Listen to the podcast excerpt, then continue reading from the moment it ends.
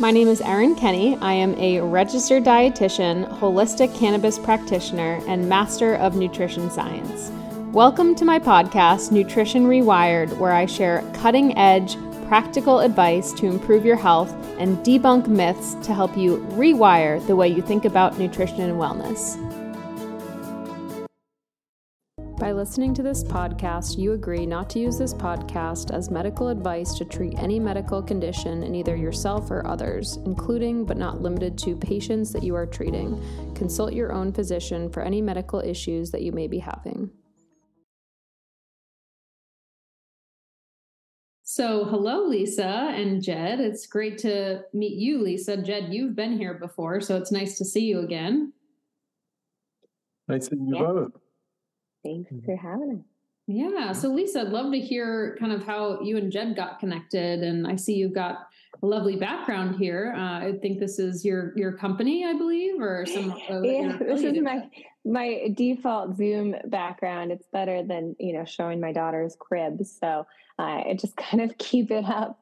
Um, yeah. So Jed and I got connected way back in 2014. Um, so it's you know a very quick backstory. I had, was working with Moringa in the Peace Corps, was like blown away by this plant. I know we'll talk more about it, but was really trying to figure out how can I use it as a tool to improve nutrition and livelihoods in rural villages like the one I was living with in Niger, West Africa, and Peace Corps, while also bringing this incredible plant to the U.S. Um, and so I cold emailed Jed and said, Hey, I, you know, I want to do something really cool here. I have all these ideas.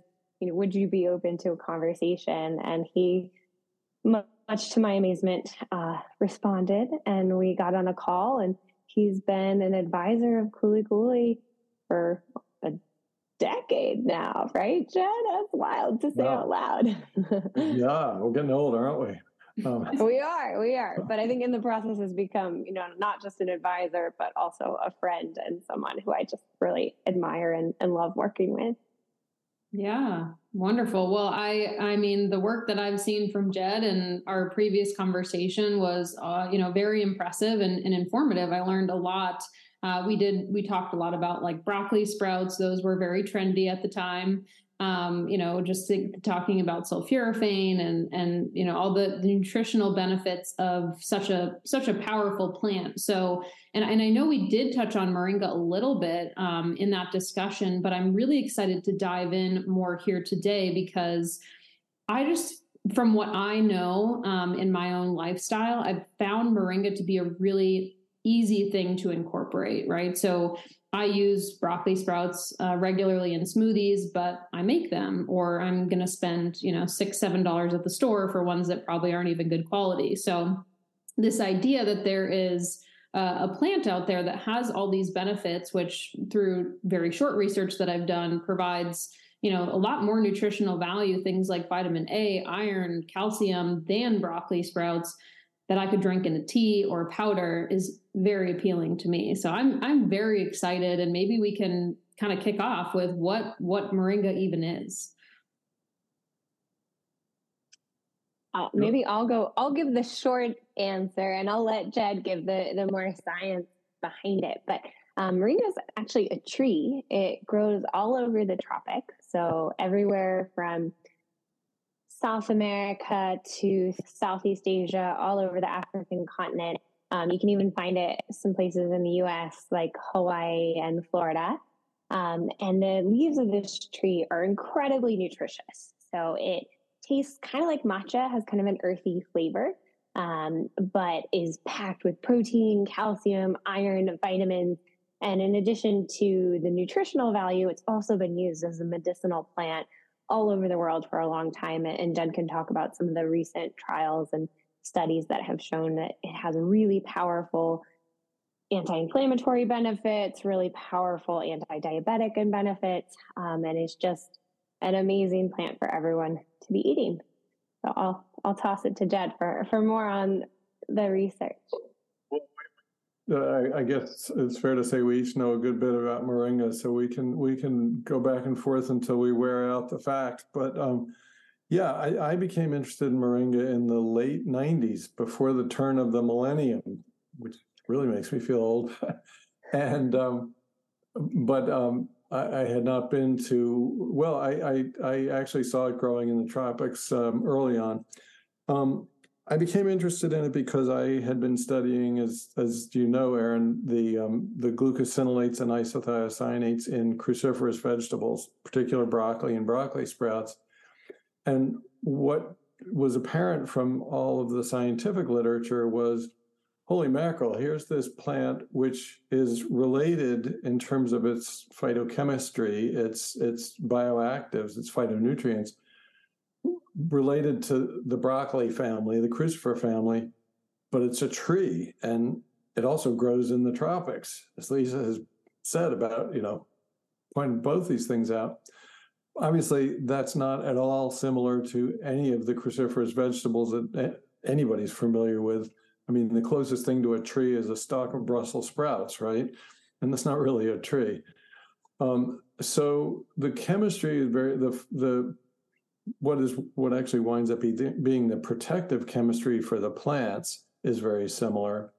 And at the time, in 2001, we did a massive review on glucosinolates, and um, I found it quite interesting that you know as we ticked off all of the plants that have glucosinolates, almost all of them being in the brassica family, you know, brassica vegetables and related. This moringa plant had them. And then we started looking at, well, which of these plants that we didn't even know the names of back then or didn't know much about are also edible. And so then you delve into the ethnobotanical literature and you find out that, in fact, all of them really are, except some of them are really, really nasty tasting weeds. Some not moringa, but some other plants that have these compounds. And then the, the deeper I dug, it turns out that moringa has a list of, I was going to say conservatively, this is not a conservative estimate, it's a liberal estimate, but something like 300 medicinal indications in the traditional literature. That's enough to make you you you know your jaw drop and you have to say well they're not all going to be proved out um, but certainly some of them have been already. So there are a lot of medicinal indications um, uh, various cultures have been eating moringa for a very long time. I'll let I'll turn it back over to Lisa so she can t- so she can tell you how the, how the plant is utilized and what parts and how they get it but yeah it was just so clear that this was a nutritional a nutritional powerhouse, but also a phytochemical powerhouse. And it is important to sort of keep the two things apart in one's mind, I think, because there are plants that have really uh, interesting and useful and biologically active to humans phytochemicals or phytonutrients, bioactives, but they're not nutritionally things that you would want to tuck into very much. I mean, they, they may not even be good to eat a lot of. And then there are plants which are nutritionally powerhouses. You know, they have all of the macro, you know, they have good protein quality and they have carbohydrates and, and fats and so on that are good for you. But they're not especially striking from the perspective of their phytonutrients, the, the minor compounds that are not required for life, but they're required for a healthy life.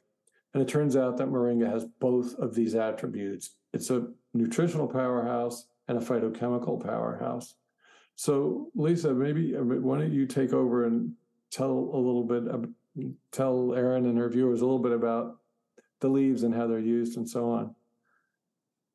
Yeah, so so Kuli Kuli sources the leaves, um, and we source them from small farmers primarily on the African continent, and they wash, dry, mill these leaves, and then we sell it in a form of everything from gummies to powder blends, um, and even you know bars.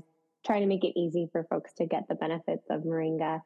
Um, but you know, just the the raw pure moringa itself in the U.S. it's easiest to eat in a powder form because the leaves, you know, will decay really fast. So when you're not in the tropics, it's pretty hard to source the fresh leaves. Um, and it like I think like you opened with Erin, like it's a very versatile ingredient. Like I think people mostly use it in smoothies, but we also have a lot of folks who make like a, you know, matcha esque latte with moringa, which doesn't have caffeine, but it does this kind of naturally energizing effect. Um, I put it in my oatmeal every morning. A lot of folks put it in yogurt. You can also bake with it. Um, turns things like a pretty green, which is great around the holidays.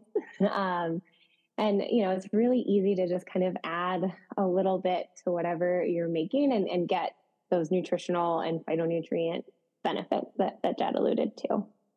Oh, that's amazing.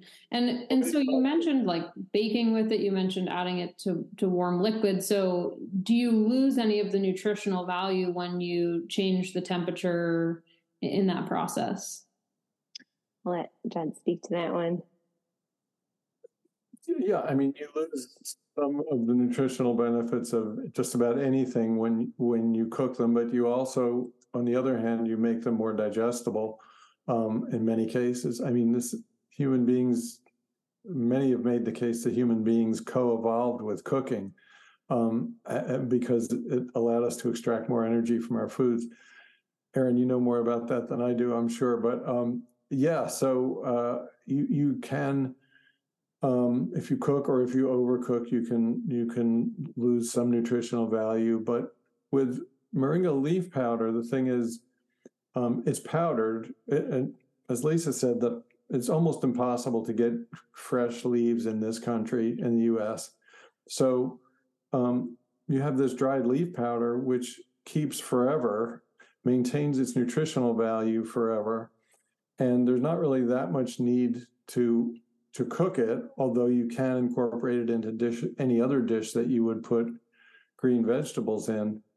Um, I was when Lisa, when you were talking about what you incorporated into, um, certainly Kuli Kuli has a lot of recipes I know for the use of moringa, but one of my favorites is unfortunately labor intensive for the cook. It's it's homemade pasta, green green you know moringa pasta, which I first made actually in a workshop in, I don't know, with Echo or maybe in Ghana um, at one of the Moringa conferences. Um, I don't whip out the pasta maker very often, I have to admit, but yeah, so you can really incorporate it into just about anything. You just have to pay a little attention to the amount of water that you put in with it because it's a dry powder that absorbs moisture.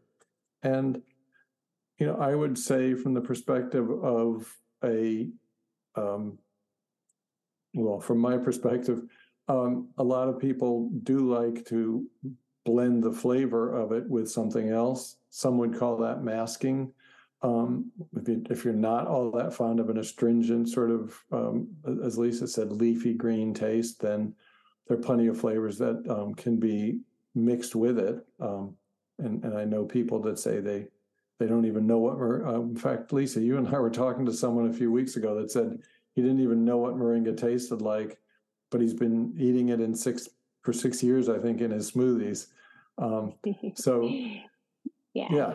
Um, the, and I would say, just kind of along those notes, you know, as as someone who cooks and uses moringa a lot, and we've also consulted some professional chefs on this. Um, like a, the two quick tips I would pass along is like one, sort of like brown earthy spices do really well with moringa. So cinnamon, cumin, um, it kind of like blends really well with that earthiness.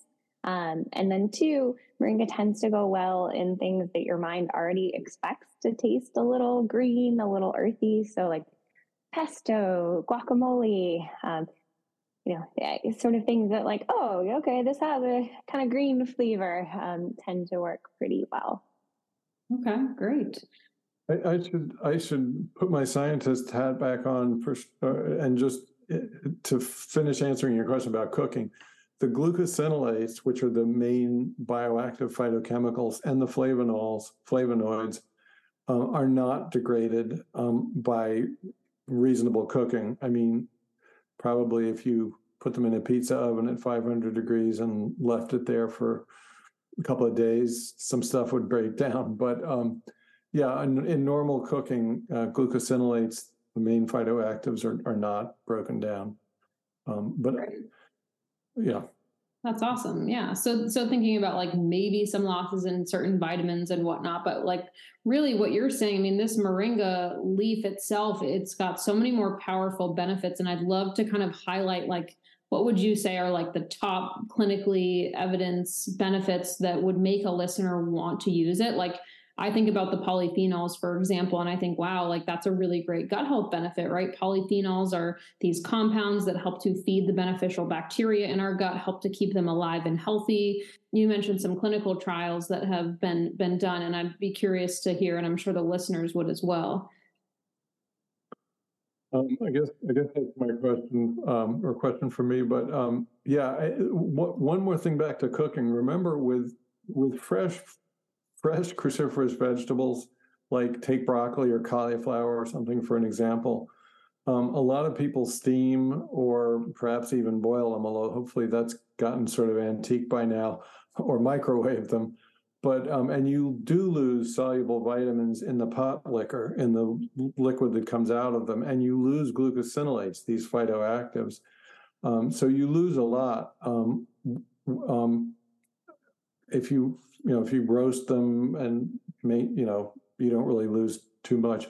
But with moringa, since that's microwaving or steaming is not the mode for use on a on a fresh on a on a dry powder, you wind up retaining pretty much everything, um, depending on how you cook with it, obviously, or what you're cooking.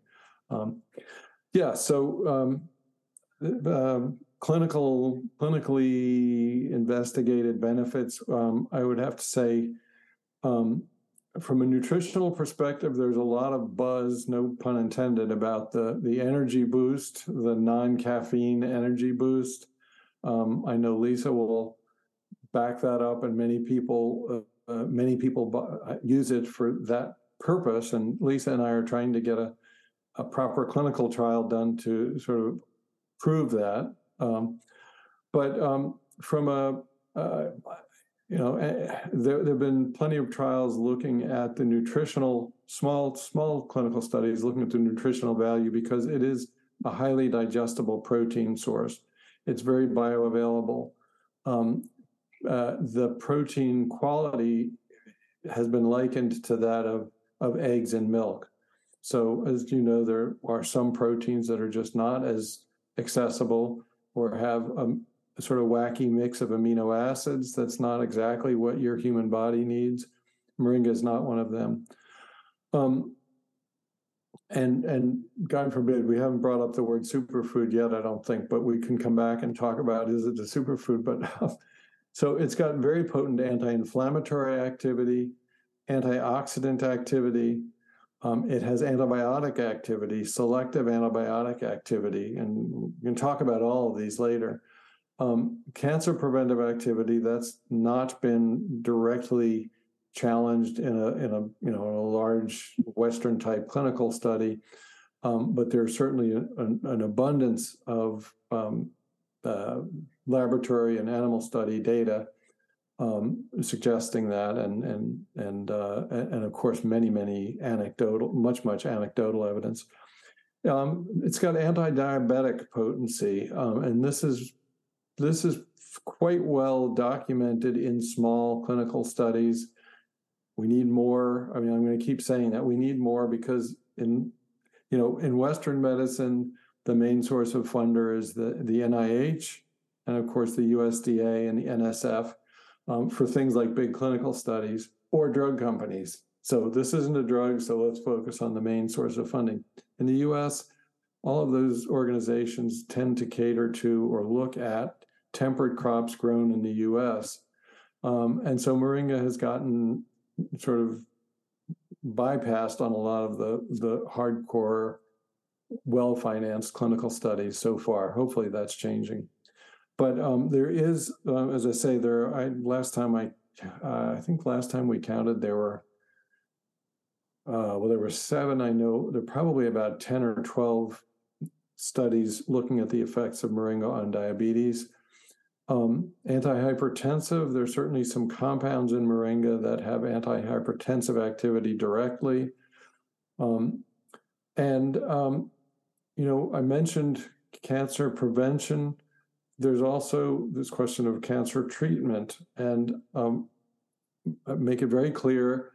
First of all, I'm not a physician. Second of all, I'm not your physician, Erin. And third of all, I'm not saying it treats or prevents cancer as proven by trials X, Y, and Z. But um, certain cancers are caused by viruses, right? And Moringa has some antiviral, specific antiviral activity.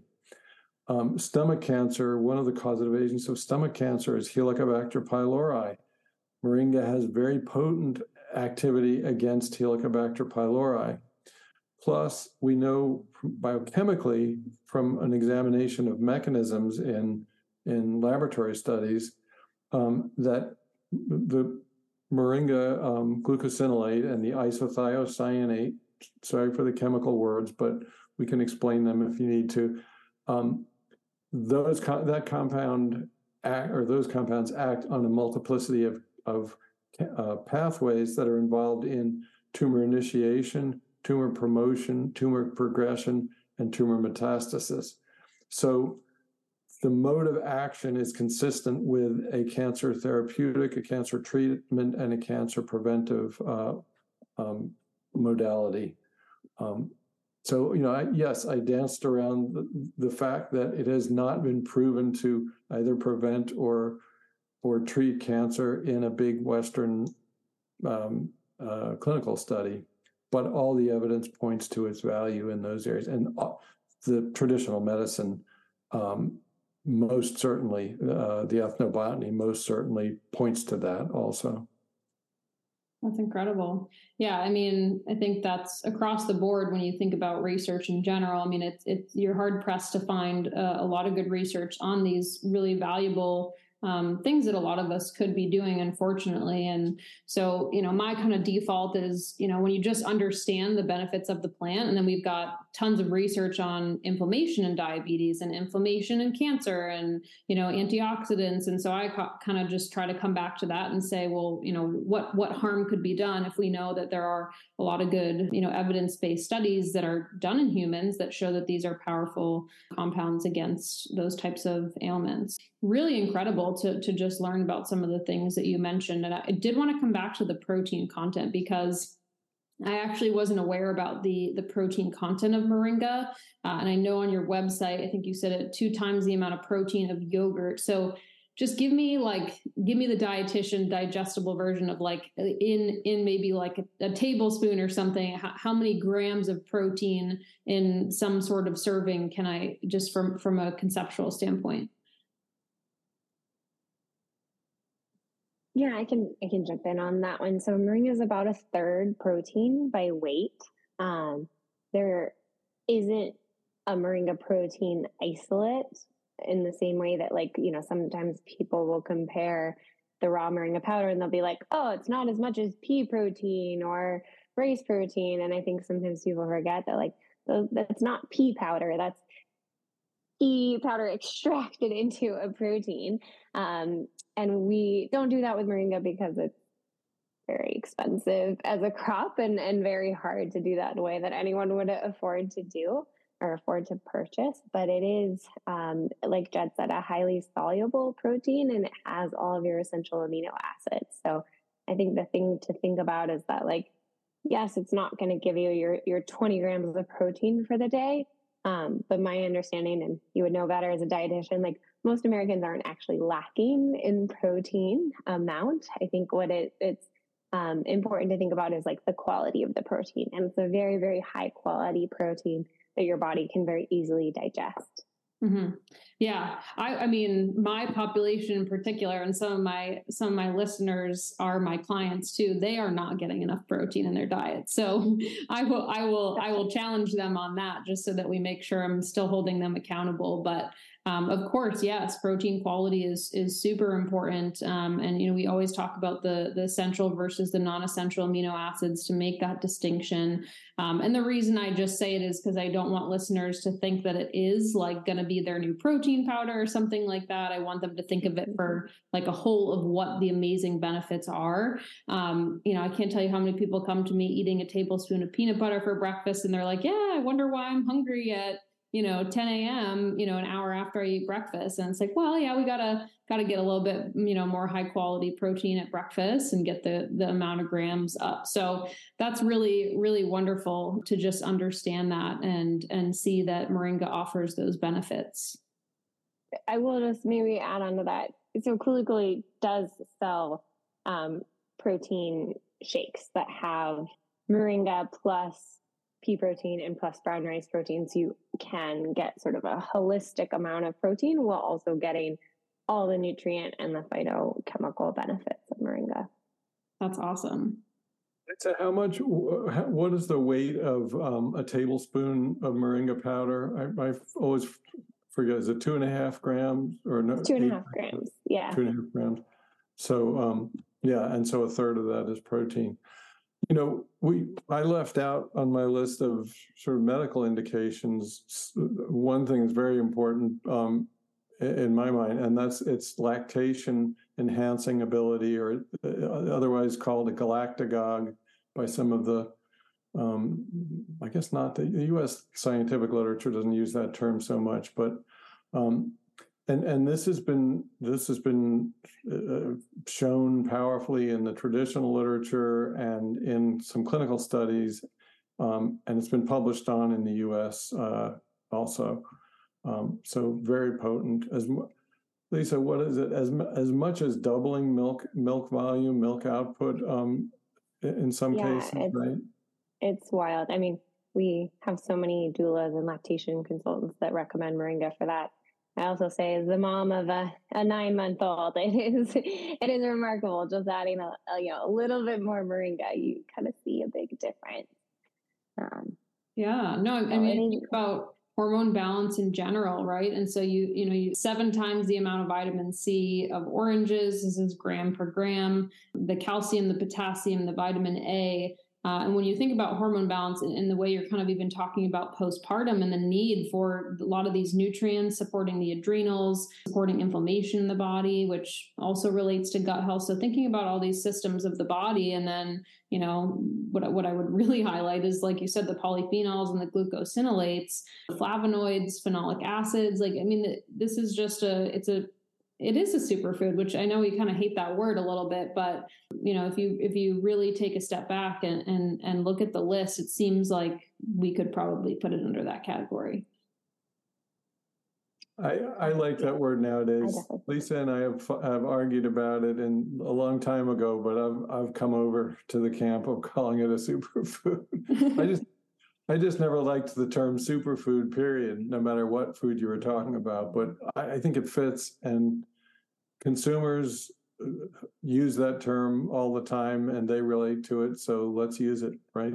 Mm-hmm, sure, absolutely. Now, tell me about quality, right? So with greens powders, right, you, people get worried about things like heavy metals or, um, you know, with like mushrooms and stuff that are, you know, bound into powders. They worry about mold or anything like that. So can you talk about like quality control, especially when this is, you know, not a native plant, like how the company kind of focuses on those types of things? Because I'm sure they do, knowing knowing that Jed is involved.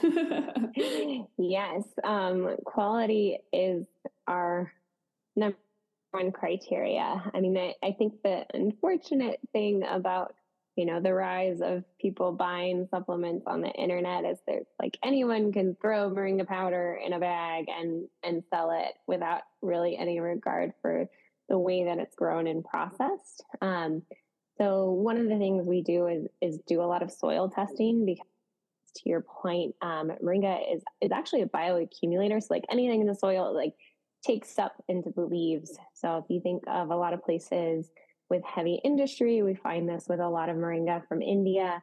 Um, you tend to get much higher levels of heavy metal than you do from where most of our moringa comes from, which is on the African continent in very rural areas.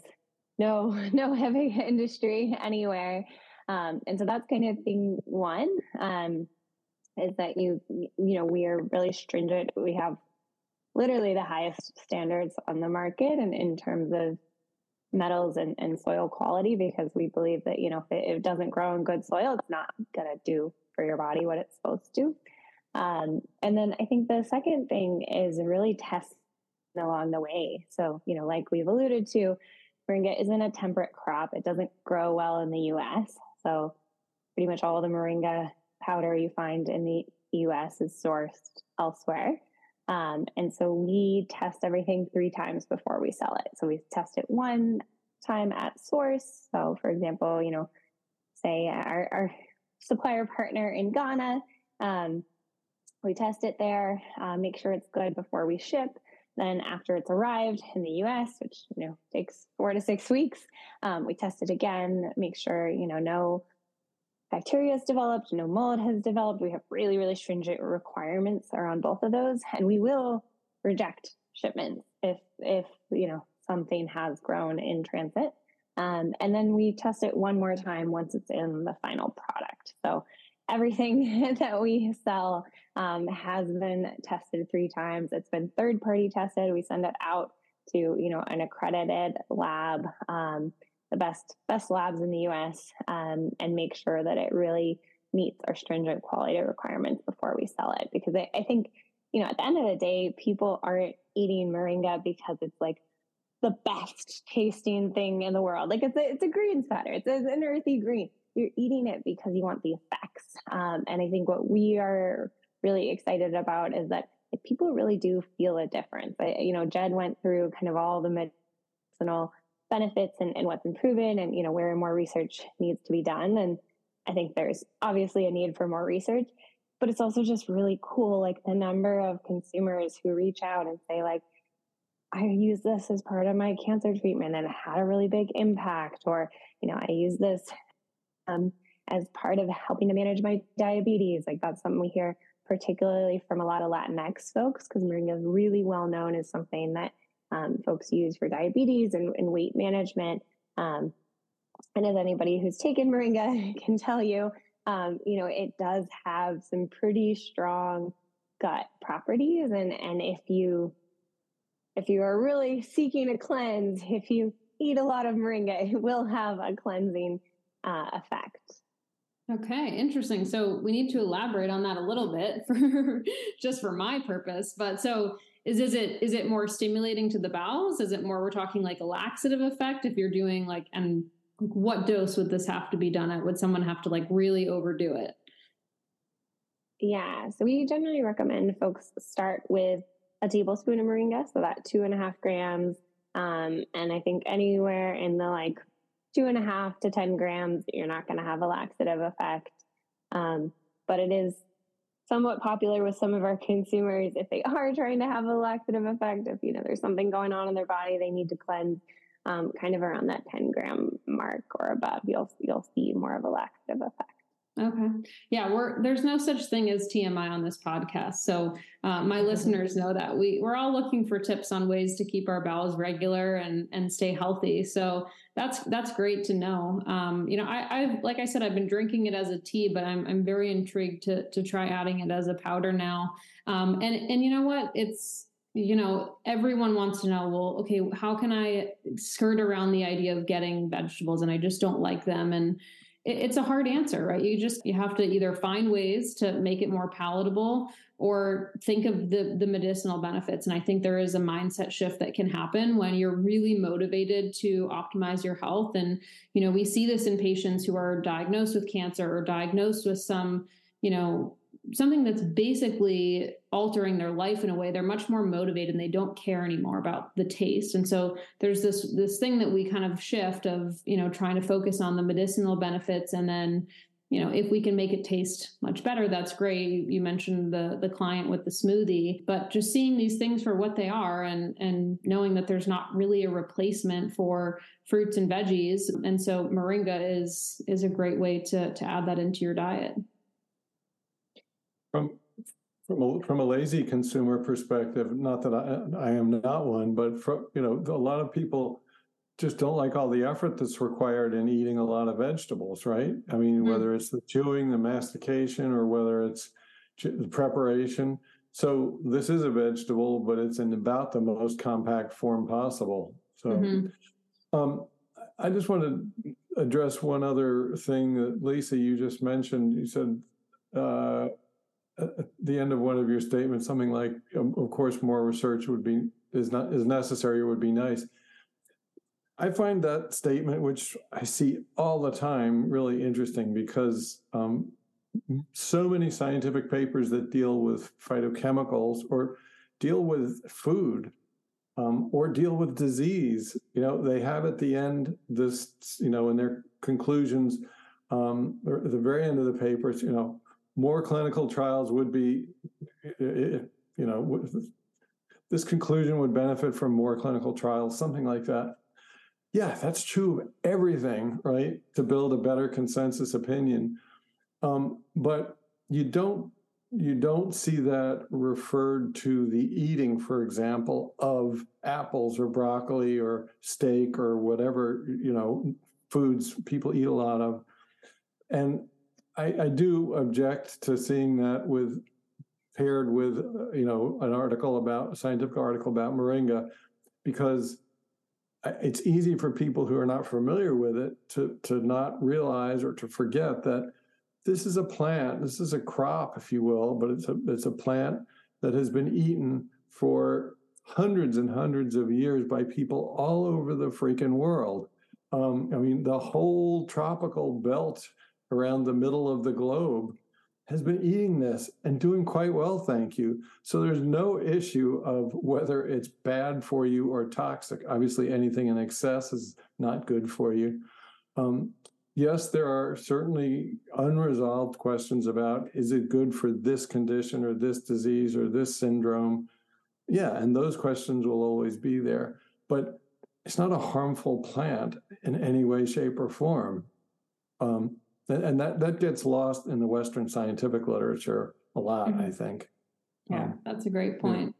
Yeah. That's a great yeah. point. and I think you know I don't even like to call attention to it, but there are actually people that are you know trying to make a living off of selling points that you know there's fruits and vegetables out there that are harmful and that just that's always been one of my biggest pet peeves because these are foods that come from the earth that are nutritionally dense and you know, if you can't tolerate those foods for some reason, then we want to look what's going on in your gut health because it's likely that you probably have something going on that's making, you know, those types of foods exacerbate your symptoms. I agree. I mean, it, it's, it, you know, you don't have to be a scientist, I think, to understand that fruits and vegetables are good for us. And then, you know, you are a scientist, obviously, so you understand the true intricacies of, you know, the, the molecular compounds and how they, they would work in the body. So, um, yeah, I, this was really informative for me just to kind of learn more about the actual plant itself. I really appreciate the work that you're doing for quality control, Lisa, with the company. That means a lot to me as a dietitian because I'm always trying to advocate for my clients to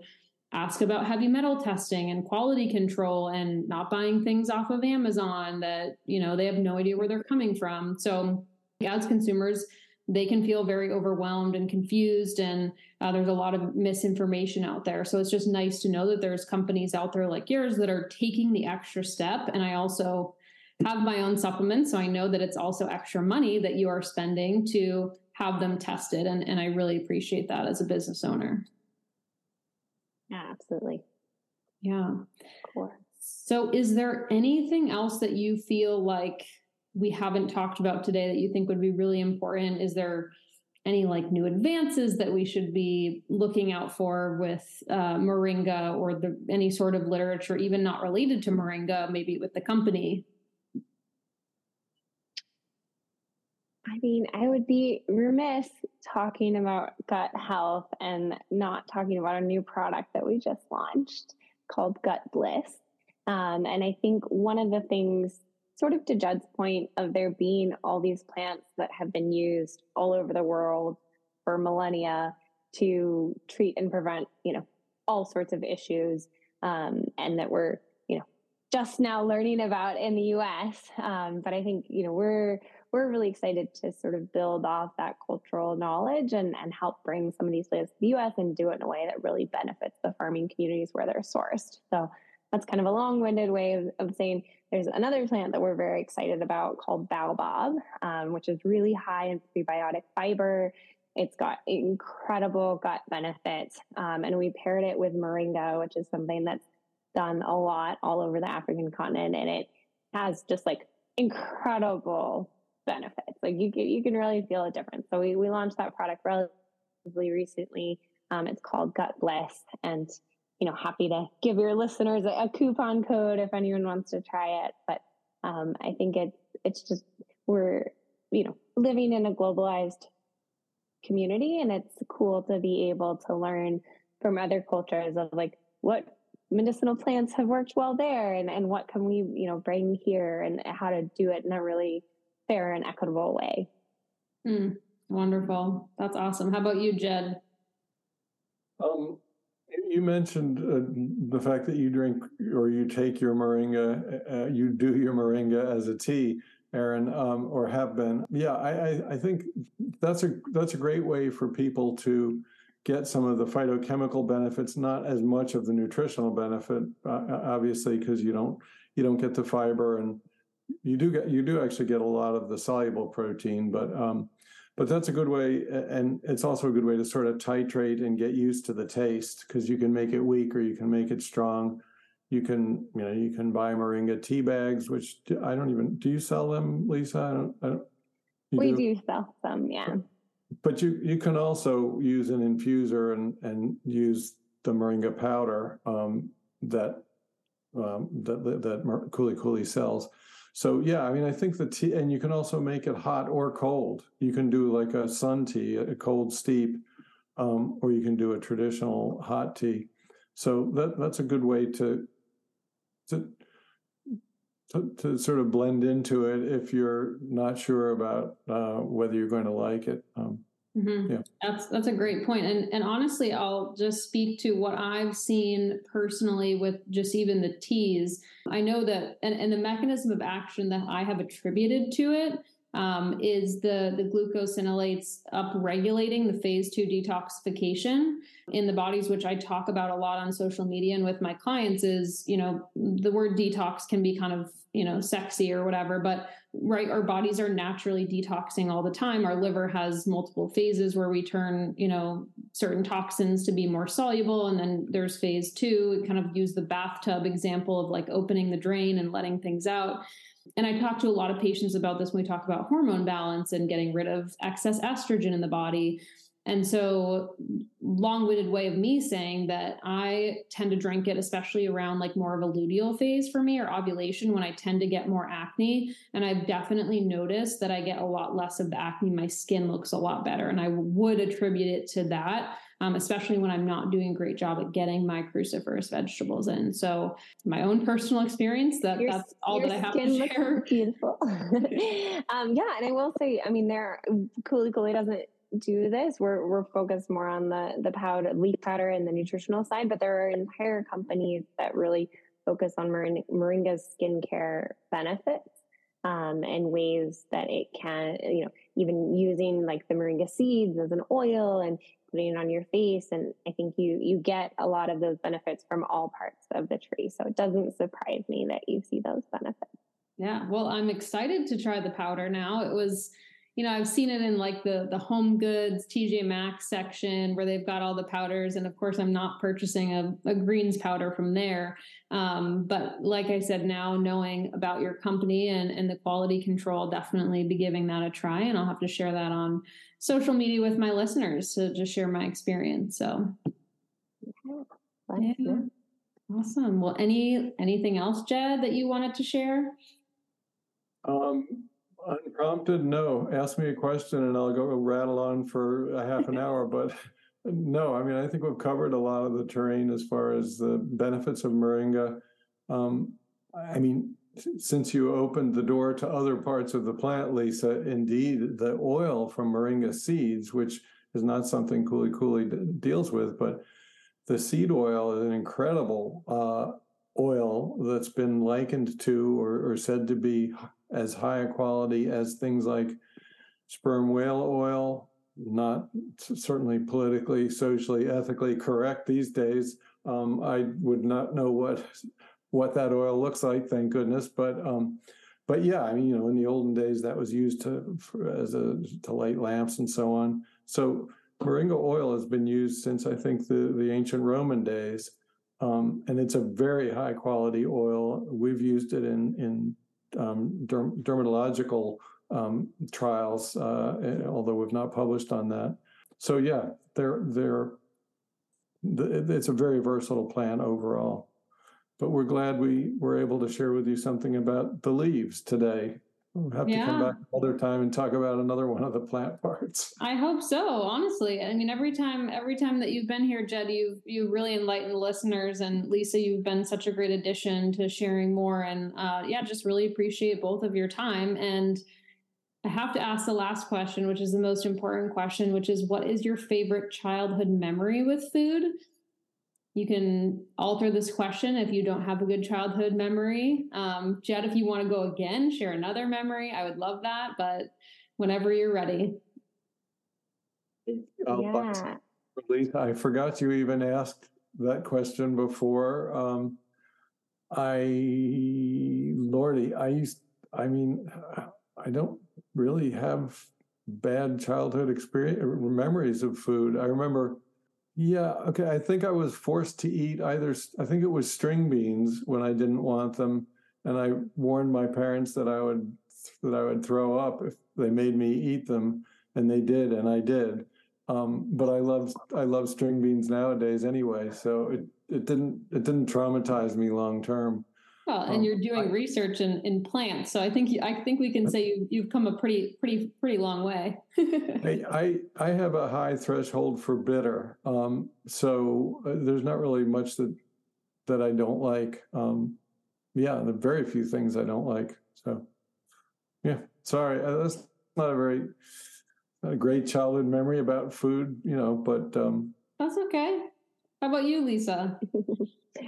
Yeah. Um, so I'm a, a Bay Area, California Bay Area kid, and um, my parents did a really good job of growing foods in our garden. So we grew kale and we grew lettuce and all sorts of stuff. And I would refuse to eat any greens unless they were grown in our garden. So certain points of the year, I ate a lot of greens. Certain points of the year, I ate. um, but it was a really wonderful way to kind of get exposed to all these vegetables. Wow, that's wonderful. I I don't know if having a garden would have helped me as a kid, but I refused to eat pretty much anything green growing up. So, but here we are. You know, there's it's never too late to acquire a taste and uh, you know a a preference to decide to do something good for your health. So, uh, thank you. Well, for- it's never too early to start. I will just say, like, you know, we, I've got two kids. We make moringa oatmeal every morning, and it has kind of like wired their taste buds so that they are open to earthy, green, bitter flavors. And it means that they eat a lot more vegetables as a result. That's true. That's a really great point. that the parents out there should think about that. I mean, I was even sitting at dinner with um, you know, my very picky nephew the other day, and I picked up a green bean. Jed, this will inspire you maybe. Um, I picked up a green bean and I was kind of like swinging it around, like making it fun, and then I, you know, took a bite. And I remember, um, you know, my my mom saying, "Oh, he's he's not going to eat those. He doesn't. He never eats his vegetables." And he watched me do it, and then he proceeded to eat probably two to three full cups of green beans. So um. I always say, never give up. Like you just never know. You should always continue to offer vegetables to your kids, and we could do a whole episode on that. But um, really glad that you brought that up. That not only are is it great because it's a great quality, right? You care more almost what you're putting into little bodies than you're putting into an adult, just from a safety perspective. But yeah, what a great way to sneak in some of those amazing benefits, and you know also get them to have a more acquired uh, palate. Absolutely. Wonderful. Clearly, clearly, Erin, no one ever told you not to play with your food, right? no, they, I do remember the lunch lady making a few remarks, but I think the lesson there is that I wasn't a great listener. So, yeah, well, I turned out okay. So, oh, well, it was so great to talk to both of you and hope you both have a wonderful rest of your day and um, we'll stay in touch. Yeah, thanks so much for having us. And I did Slack someone on my team. There is now a 20% off with discount code Nutrition Rewired. So if anyone wants to check out kulikulifoods.com, got some cool stuff on there. Pure moringa powder, Gut Bliss. I think lots of stuff that folks might enjoy. All right. Well, thank you so much for that. I'm sure they will be very appreciative. Might be also a really good gift, right? We're we're heading into the holidays. Yeah. That could be like a good stocking stuffer. if my mom's listening, it could be a great stocking stuffer. Yeah. Absolutely. Yeah. Well, thank you so much again and and both of you have a wonderful rest of your day. Yeah, thanks so much for having us. All right, bye. Bye.